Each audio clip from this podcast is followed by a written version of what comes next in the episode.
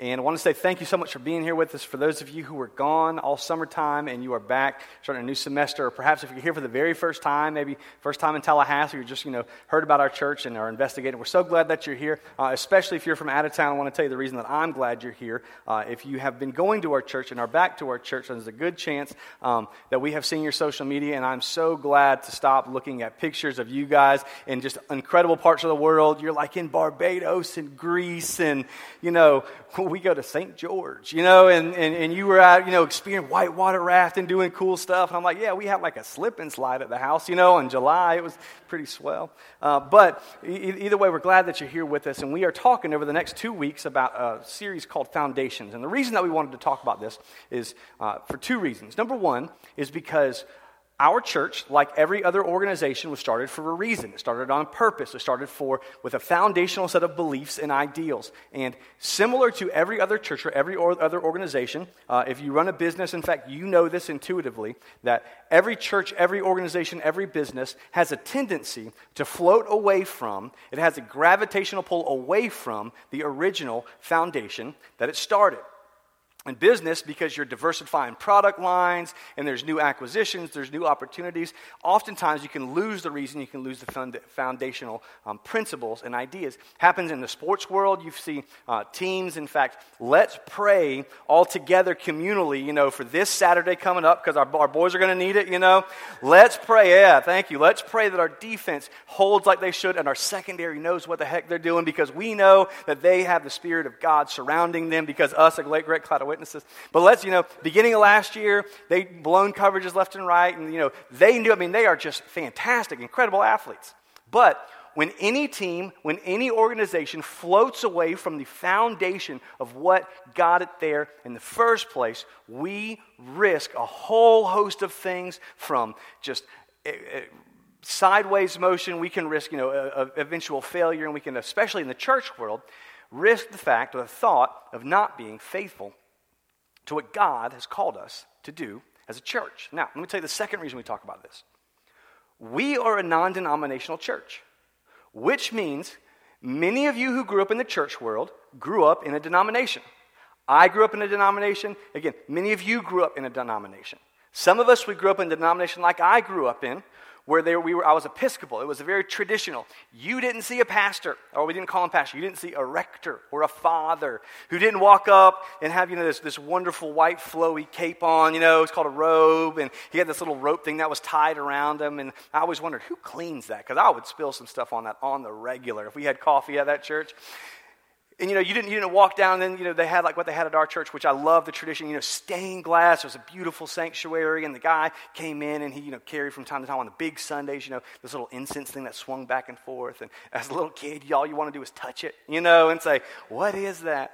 some of us, we grew up in churches that were much different than that.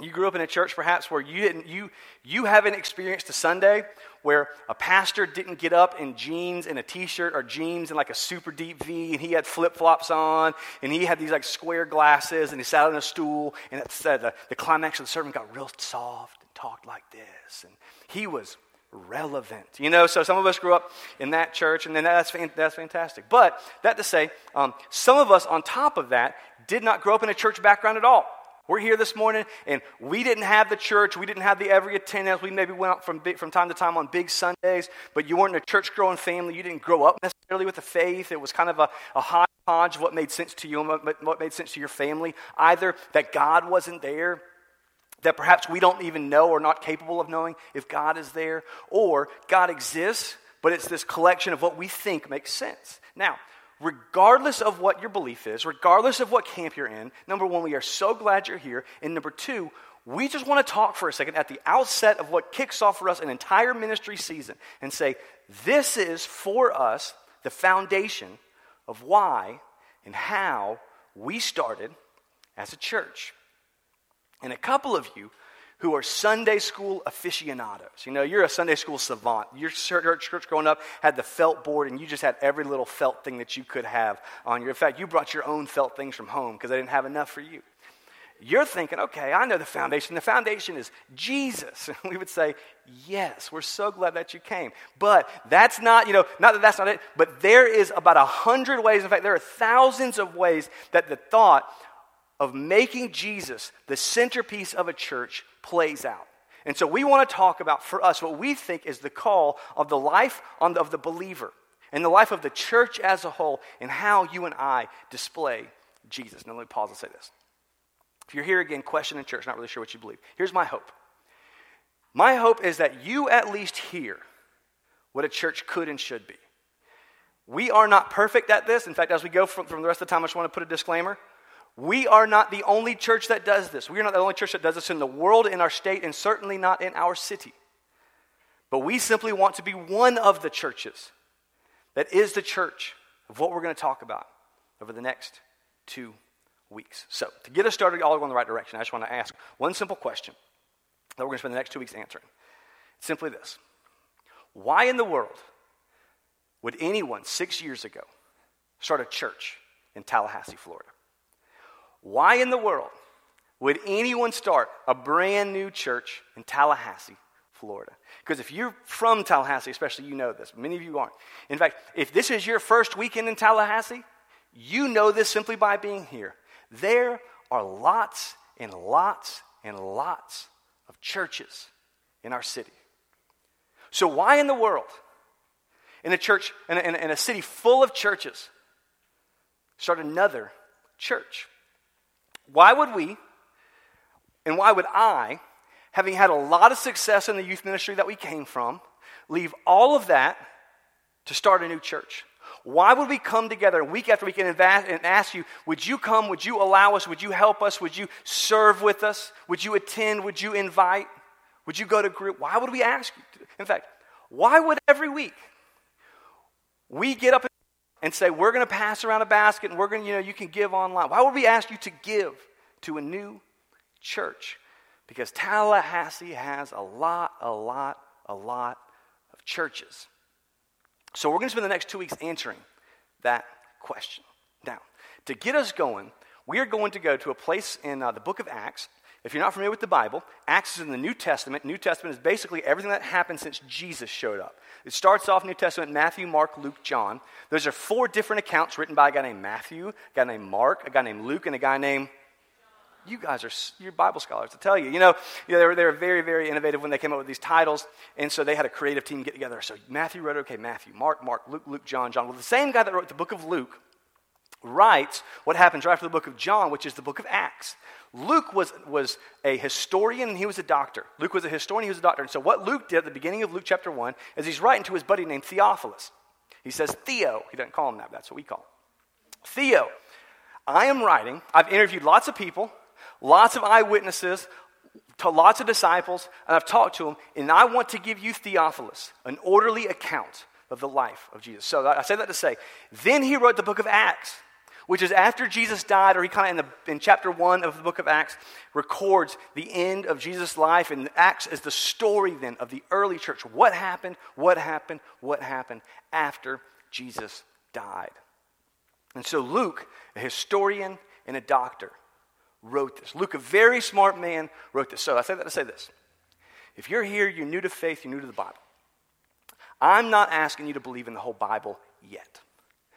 What I'm saying is, let's together look at an ancient, ancient, ancient document that was written by a historian that just happens to be in the Bible. So, if you got your Bible, you can open up. We're going to be in Acts chapter 20. Acts chapter 20 um, is recounts a guy named Paul. Now, let me give you a little more context to what's happening at this point. The book of Acts, again, is the story of the early church. There was a really central player in the early church, a guy named Paul. Paul, beginning of the story of the early church, hates Christians, kills Christians, has an unbelievable experience where he becomes a Christian. Paul then becomes the predominant church planner in the ancient world. Paul basically talked to the other 11 disciples who were around. Then One of them died, and that's a whole other story about the end of Jesus' life. But there was 11 more that were around that were originally followed Jesus. And Paul eventually went to him one day and said, hey, fellas, why don't you guys stick in Jerusalem, and I'm just going to take the rest of the world. And so Paul went around and traveled around the Mediterranean rim planting church after church after church. And when he did that, they were oftentimes be extraordinary results in terms of people coming to know Jesus, churches getting started, churches getting planted. And there was oftentimes also be times where he would go to a church, go to a particular place, go to a particular city. He would start a church, and after a weekend, he would get chased out of the city. And so Paul is at the end of his life, and Paul knows it. In fact, in Acts chapter 20, he is on the way to Jerusalem. And he knows at Jerusalem that he's going to die. And on his way, he goes from a place called Miletus. And as he's going from Miletus to Jerusalem, he stops at a place really close to a church called Ephesus. Now, Paul did not have the time to go to Ephesus because he was trying to get to Jerusalem by a particular religious holiday. But Paul still wanted to talk to the, to the church leaders at Ephesus. And in the book of Acts, Luke records a conversation or a speech that Paul gives. Now, let me tell you why this speech is important. Now, you might not know this even if you're a Bible person. This is the only time, this is the only place that Luke records in all of the book of Acts where there is a speech recorded from Paul specifically to Christians. All of the other sermons that we have that Paul gave are to a group of philosophers. They're a group of, you know, some Christians, non Christians. They're a group of people who were Jewish, who had the background and the lineage of Christianity, but they weren't Christians themselves. This is the only time that Paul speaks specifically, or we have a recorded speech specifically to what he told to some church leaders and the Christians specifically. It's as if Paul, Luke was saying, okay, Paul's about to die, and he knows it. Let me record the critical components of Paul's last conversations with these church leaders so that the church doesn't forget and the church doesn't get off course as it goes forward. So that the church doesn't lose its foundation. So this is what he says. Acts chapter 20, we're going to start at verse 17. Now from Miletus, he being Paul, sent to Ephesus and called to the elders of the church, that was the pastors, to come to him. And when they came to him, he said to them, You yourselves know how I lived among you the whole time from the first day I set foot in Asia, serving the Lord with all humility, with tears, with trials that happened to me through the plots of the Jews. Now, the reason that Paul begins his statement with this is, is simple. In their day, even though Paul had spent a few years, a couple chapters back, he had spent a few years in Ephesus, there were people that had come into the church. And it started to say, you know, started to say, Paul doesn't know what he's talking about. Paul doesn't know what he's talking about. That whole thing about if you're going to be a Christian, it's not about a sense of moral framework. Paul doesn't know what he's talking about. That if you're going to be a Christian, what Paul would teach is that if you're going to be a Christian, it's so simple. It's dynamic, but it's simple. It's that we, in and of ourselves, are sinful, that God is holy, God is pure, God is righteous, and that you and I, because of our sinfulness, fall inevitably short.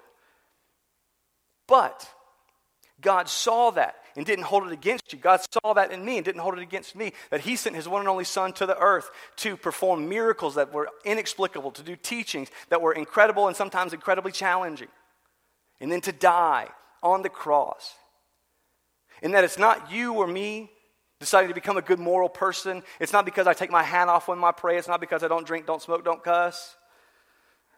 It's because of my faith and my belief that Jesus is the only way, that Jesus died for my sins, that I am now covered and washed clean and now have a right standing with my Heavenly Father. People would come and say, Whoa, whoa, whoa, whoa.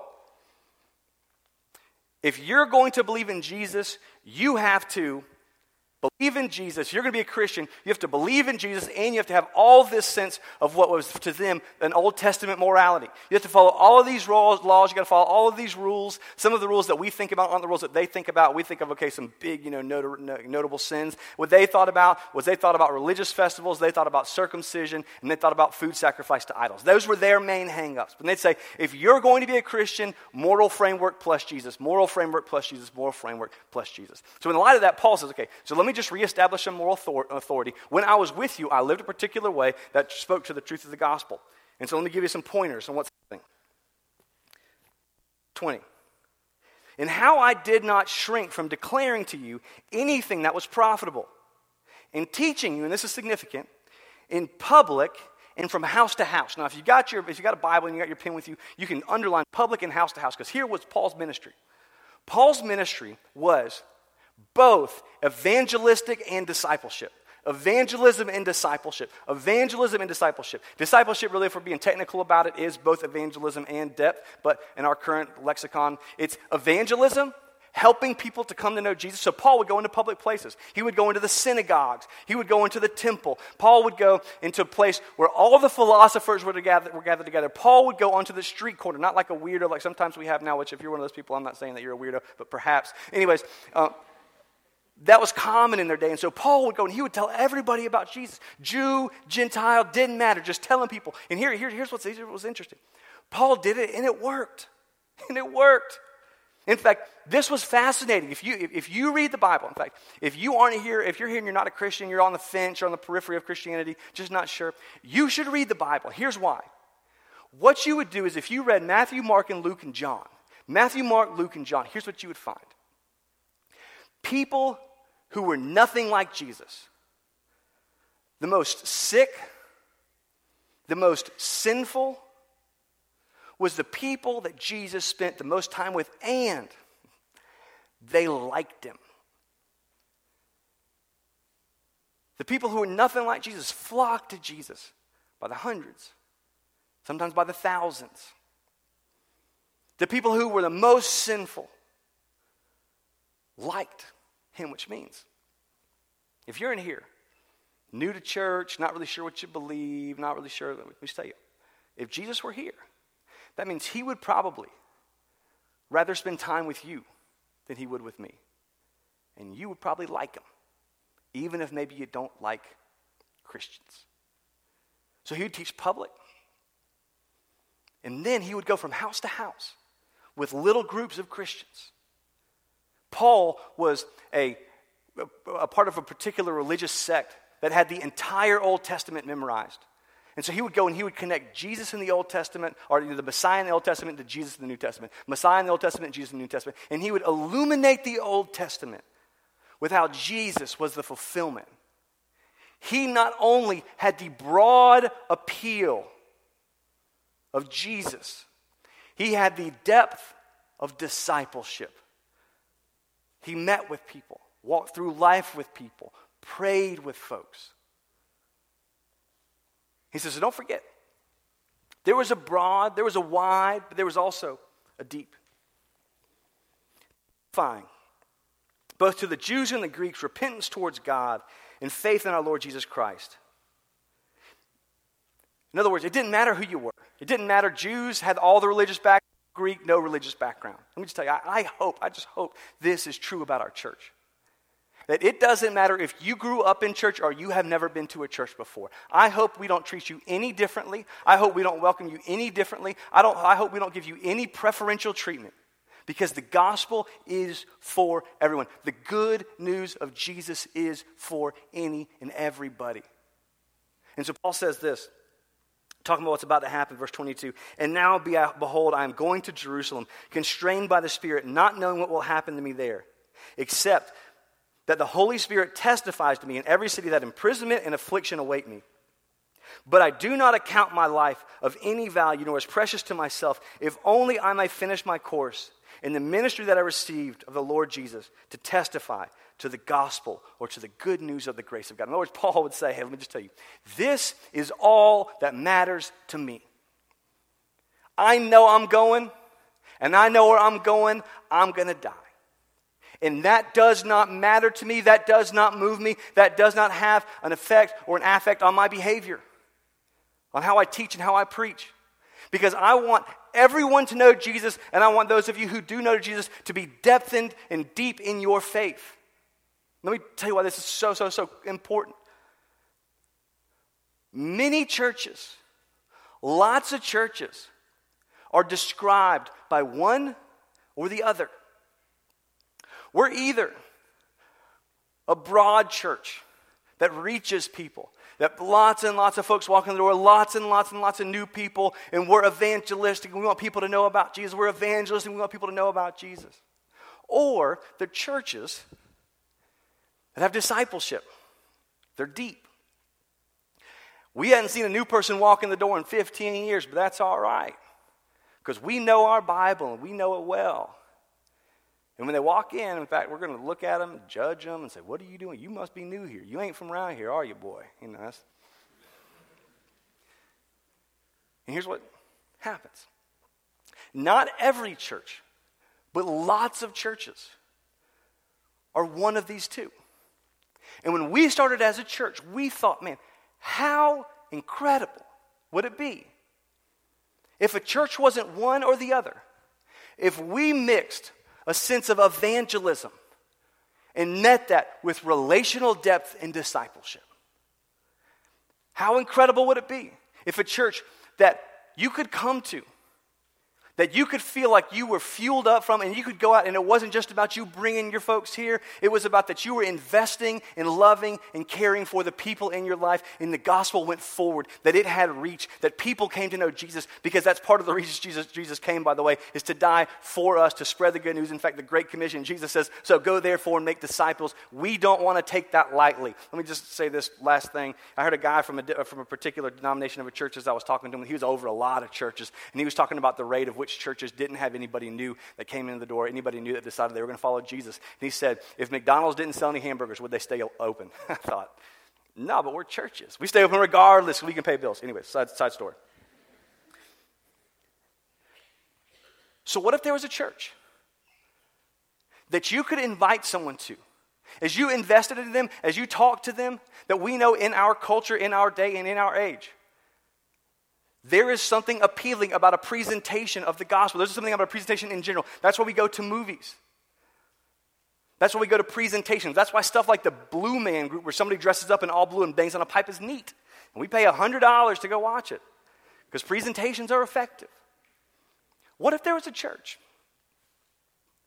that you felt great about inviting your friend who had no religious affiliation to? You know that they would be loved, cared for, welcomed, and they would feel comfortable when they sat down in that church. They would not feel judged. Now, let me just talk to some Christians for a second, okay? So if you're not here, you're not a Christian. This isn't for you. So let me just talk to Christians for a second. For some of us, when we heard that word comfortable, we thought, I don't know if I'm going to like this church. The gospel is, offen- uh, is offensive because the presupposition of the gospel is that you and I inevitably fall short the foundation of the gospel is that God saw that God did not condemn us for that. He sent his son to die for it, to offer ultimate grace and love and forgiveness on the cross. The gospel is offensive. Our coffee bar should not be. Our parking team should not be. Our greeters should not be. In fact, the music that's playing before the people walk in should not be offensive. The gospel should be offensive. And this is kind of the way that I say it. And if you're young in here, I'm so sorry. But the gospel should be offensive. We should not intentionally piss people off in the parking lot, okay? That's just my thought. What if there was a church that at the same time they had that appeal, they had that reach, they had that broad, they had that evangelism to it, that the gospel was presented, people's lives were changed. Met that with real relationships, real discipleship. You could sit down in groups with each other. And I'm not talking about just, oh, we have a group thing. I'm talking about you could actually live a life with people. You could have people that hold you accountable. You could have people that talk about how the scriptures interface with their life. You could talk about learning things. You could talk about deeper things. You could have accountability. You could have people pray for you constantly throughout the week, there was a sense of transparency, and you grew in your knowledge, in your depth, in your love, in your service. What if there was a church that had both at the exact same time? Now, let me show you one last thing that Paul said as he concludes this letter. This is the thing that I feel like is our call uniquely. I don't again think that we are the only church to do this in our city. But this is the call that I think is the difference in what God has called us to do. In fact, let me just push this way. Many of you are here and you're church shopping, I think you should. In fact, if you don't like our church, that's, that's, I have no, I feel no offense to that. You should go to a number of different churches, pick which one's the best for you, pick which one's going to help you to reach people more and is going to disciple you more. You should absolutely do that. But let me give you one last lens to look through before we close. This is what Paul said in his final words. We're going to skip down and go to verse 32. He said, And now I commend you to God and to the word of his grace, which is able to build you up and to give you the inheritance among all those who are sanctified. So they, he, by the way, said, hey, let's, let's let God's word have the authority here. Let's have God word, God's word be in charge. Verse 33. And I coveted no one's silver or gold or apparel. You yourselves know that these hands ministered to my necessities and to those who were with me. In other words, Paul would say, And you saw how I lived. You saw how I not only took responsibility for myself, but I took responsibility for those around me. I not only made sure I paid for myself, I paid for the people around me. I helped the people around me. Now, imagine, imagine this. What would you say if these are your last words to people that you spent years with and you know you will never see them on the face of this earth, I want you to see what Paul said and feel the gravity of what he said as he finishes.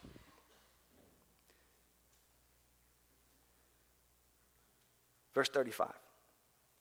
In all things, I have shown that by hard work in this way, we must help the weak. We must, Paul said, as Christians. Not we ought to. Not we probably should talk about it or pray about it or think about it. Not we ought to be associated with a group or an organization that has committed, you know, a, a ministry or a board or a missions group to the weak.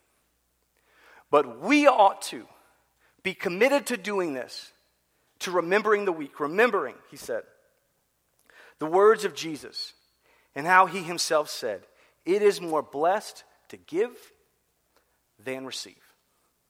Let me tell you, when we started this church, the dream was not that we would be just a church that reaches people and that disciples people. That is very important. But at the heart of the gospel, at the heart of the scriptures was this simple, simple truth Jesus always prioritized the marginalized. Jesus always prioritized the marginalized. Jesus always prioritized the marginalized. That's why Devin came up and talked about the Hope program. Not because, hey, it's a good Hope program, it's kind of cool and it's kind of fluffy and you should be a part of it. No, because we care deeply about the marginalized. We care deeply about the people who our culture, who our society has pushed aside. We care deeply about the people who have a voice, but their voice is not as loud, their voice is not as strong because of some societal constraint, because of whatever. And so we want to be a voice to the voiceless. James said it this way the brother of Jesus, who was a very straightforward guy, and I appreciate about them. James is the type of guy, by the way, who if you have a business and you got a board, you would want James on your board because he can tell you what he thinks regardless of what you feel about it. He said, Let me just tell you, religion that God our Father finds as, as pure and faultless as this for the widows and the orphans. After the widows and the orphans, you would look after the most marginalized and the most susceptible people in your culture, in your society, in your city. You would look after the widows and the orphans. This for us is not a part of our church. This is our church. This is the totality. This is the whole nature of our church that we want to love God. We want to help people come to know Him. We want to introduce Him to the people to the life changing truth of Jesus. We want people to love God. And then we want to make disciples with those people. We want to help their relationship with God grow deeper and deeper and deeper and deeper. And we think that the way that that manifests itself, or one of the ways that that manifests itself, that was central to how Jesus owned and worked and operated, is He was always consumed with ministry to the marginalized, ministry to people that nobody would touch, ministry to people that no one would speak to, ministry to people who were social and societal outcasts.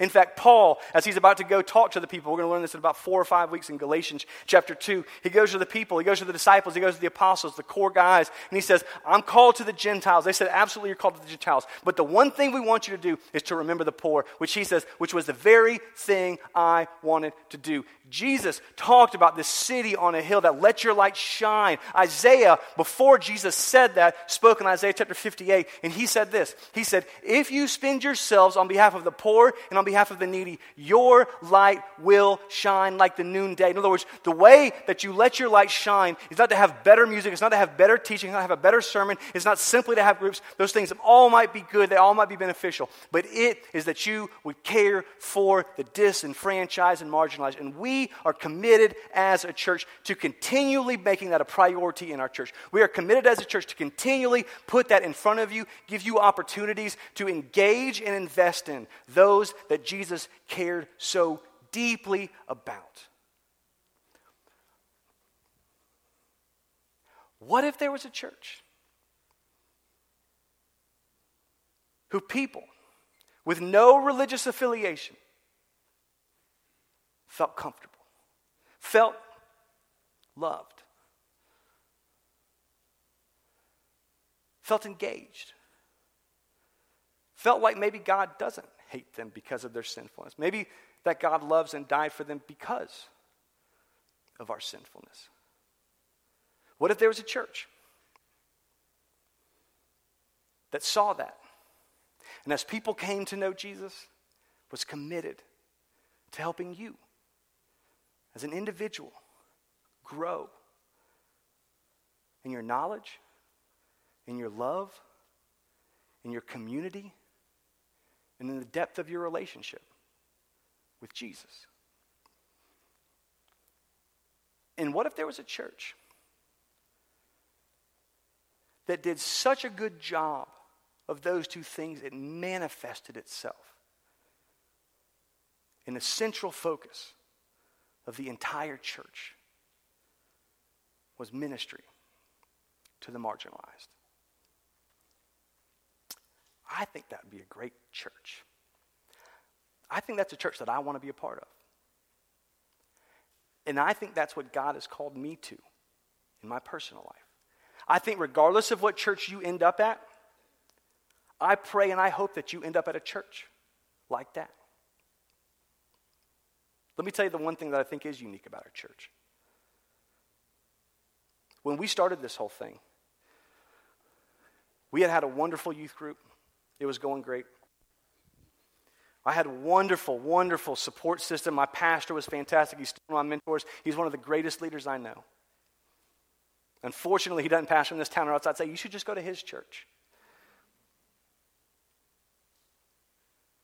Our youth group, middle school, high school, in fact, some of you guys are still here and you were part of it, grew. Started to put in some of these principles and it grew.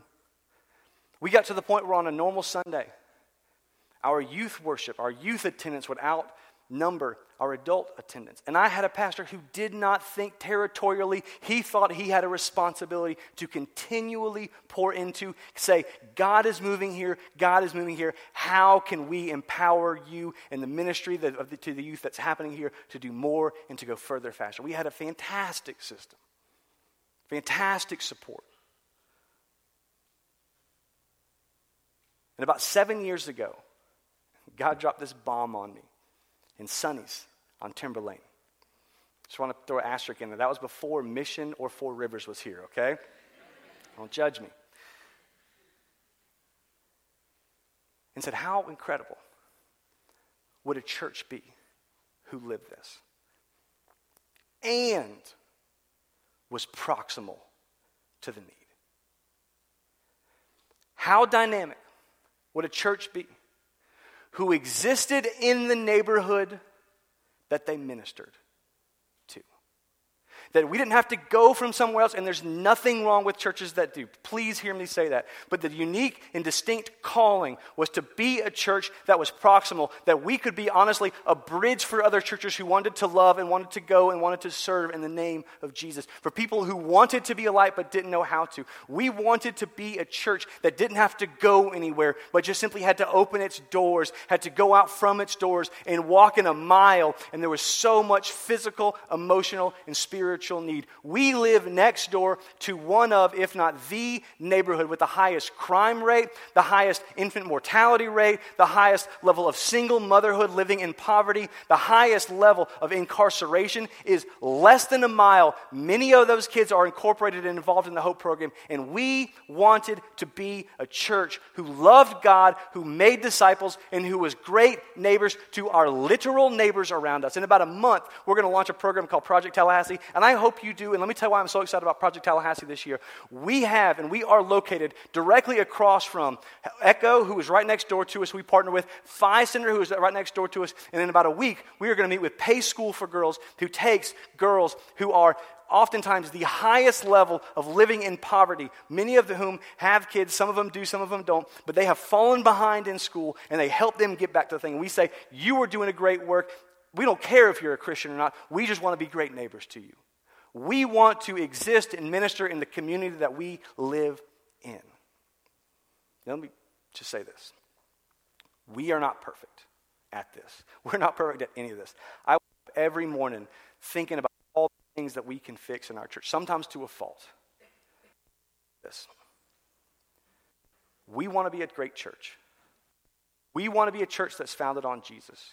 We want to be a church that loves God, that makes disciples, and as great neighbors to the community around us.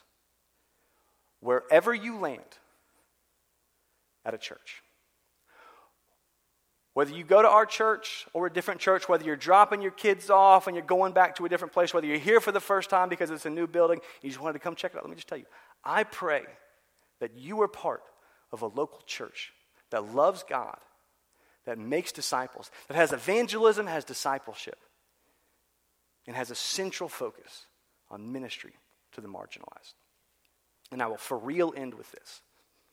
If you're here on the periphery of church, don't know if you believe in Jesus, you might not think, and you might say that's all well and good and all that kind of stuff, but I still don't believe in Jesus. That is okay. We hope that you come to the same belief that we do. But let me just ask you this in closing How much differently would you think about Christians how much differently would you think about church? How much differently would you think about God? How much differently would you think about Jesus if you saw a group of Christians who actually lived this? Our goal is not simply to be a church who loves God, not simply to be a church who is focused on discipleship and not simply to be a church who has a missional outreach ministry to the marginalized component of it. We want to be all three at the exact same time. And we think, I think, that's what every church ought to be. And I am praying that you get connected, whether it's our church or a different church to a body of believers that is described that way so that you will be a Christian. As the New Testament describes, you will be a Christian whose light shines. As you, as we individually love God and make disciples and are great neighbors. And that's the first part of why we started a church in Tallahassee, Florida. Let's pray.